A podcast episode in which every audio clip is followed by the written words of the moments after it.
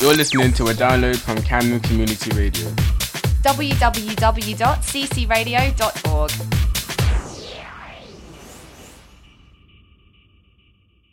So this morning, Ifeoma Onyefulu is here to talk to us about her play called No Water in the Jungle. Oh, good morning. So you've written a play, Yes. which is going to be on at the Camden Fringe, and it's called No Water in the Jungle. That's right, yes. You yourself are from Nigeria, Yes. And so you've set this tale, No Water in the Jungle, Jungle. yeah. around a traditional way of storytelling in Africa. Yes, yes, because um, I've come from a long line of uh, storytellers. Um, for instance, my grandfather, he loved telling stories so much. He had a shop. He would tell stories, and people would be stealing from him while he's telling the stories, and he wouldn't even remember. he wouldn't even see the shoplifters. You know, that's the kind of. So he was a storyteller first, he was a yes, and the my and a mom- shopkeeper a very poor second. Yes, So you, you Yeah. came from a tradition of telling stories. So your, Yes, your my grandfather told stories, yes. your mother's my father, mother- and then your mother told yeah, stories. she told me lots of stories. Yes, and then now I'm telling. And they told you the stories. Yes, and also my cousin as, as well. So we we have it in our family. We all tell So you stolen their stories? No, because the thing uh, from our tradition is someone tells you a story, you- you're obliged to retell the story. So there's nothing like copyright.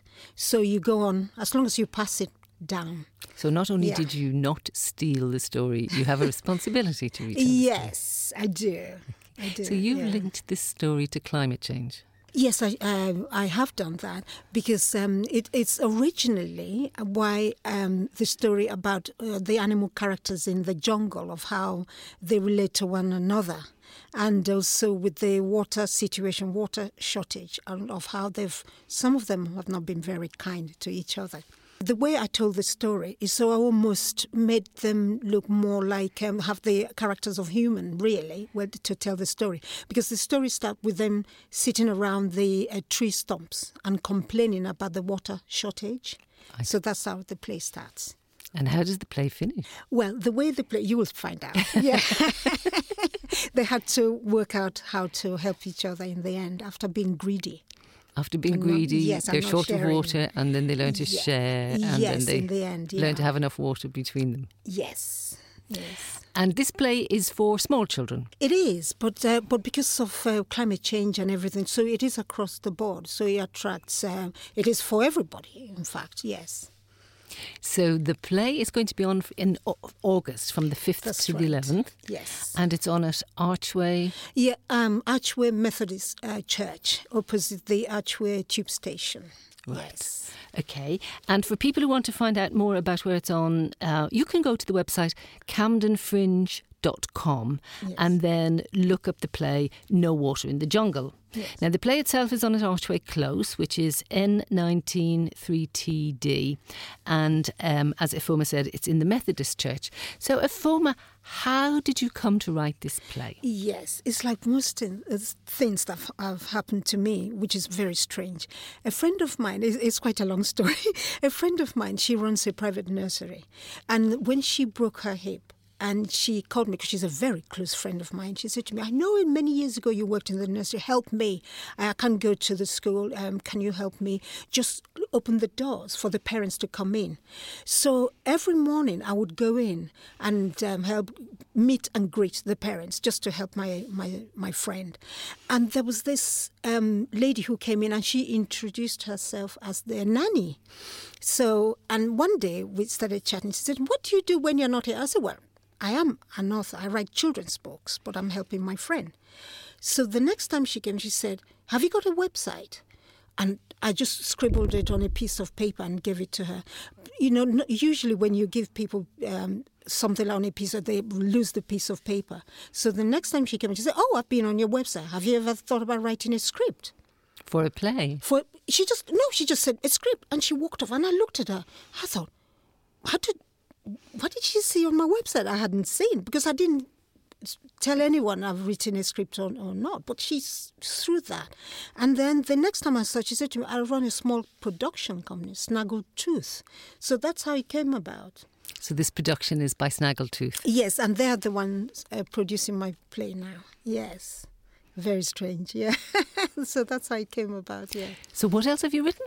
I've written The Girl Who Married a Ghost, which is also a play, but a, a, a script, um, which has been taken. Uh, a film company in London shown an interest. They're still holding on to the script. Yes. So they've taken your script, but they haven't done anything with it yet. Yeah, they haven't yet because it, it is slow. It's quite a very slow thing if it's to do with filming. It takes could take years. It could take like ten years.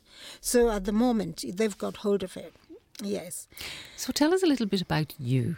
You also were a photographer. Yes, I started as a photographer. Um, I um, I was working for The Voice as a freelance photographer, West Africa magazine that was years ago, and uh, Chronicle, and then Jewish Chronicle. Yes, uh, at one point. So I would go doing these local events that I would cover. We can tell from your local voice that you didn't grow up in London. You come Yeah. from Nigeria. Nigeria, yes. I was born in Nigeria, but my parents studied, my dad studied law here uh, in London, and then my mom fashion design.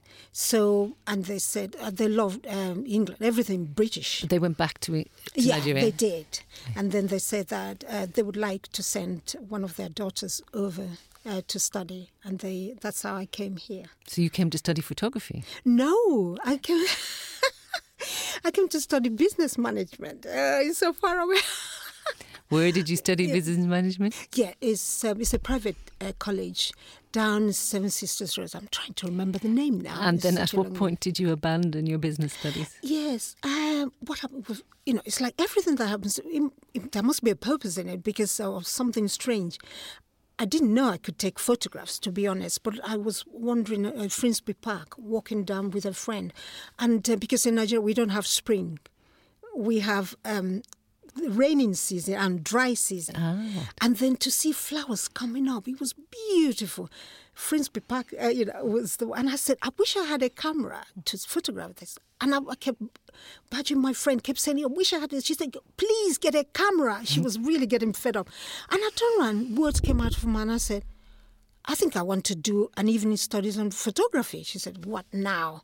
So that's how I did it. And I went to photographic training set at El Scott to study photography. And then you worked as a professional photographer. Yes, so that's how it all came came about in a roundabout way. So something about you looking at the world with fresh eyes. yes, it was. Yeah, it was hmm. really very exciting. So in Nigeria, you have a great storytelling tradition. Now I know in Nigeria people come from different. There's Yoruba and Yes, So where, where, Igbo. Where are you from? I am Igbo. You're Yeah, Igbo. Yes. So are there particular things about the Igbo storytelling tradition?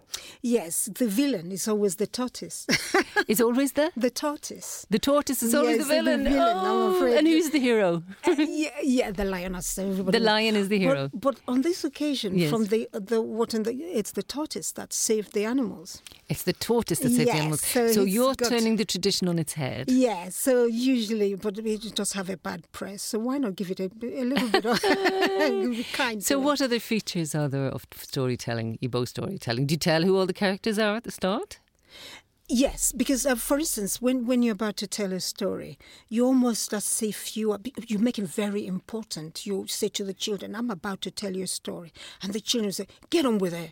Actually, almost like you know, almost like they're addressing a court, a high court or something, and then you repeat that. I am going to tell you a story. And they say, get on with it. I am going to, t-. so you are prepared. It's almost like a tug of war, really. So you're getting their attention. They, you're, you don't stop fighting. No, you So own the it suspense is building and they're yes, getting impatient. and you own it. It becomes yours. You act it out, and you own it, and every, and everybody will comply. They will listen. They will, you know, obey. And uh, so that's how. so that's how you start telling the story. Yes. And then you tell them who the characters are, or you introduce them bit No, by bit. you just you just carry on. them. Yeah, you just go into the story, and uh, but everybody will know without we know without going to be a villain in this story. We know he's going to be. You know, yes. So we all know. Yeah. and and uh, presumably then this um, storytelling tradition predated things like television and radio. Oh yes, oh definitely.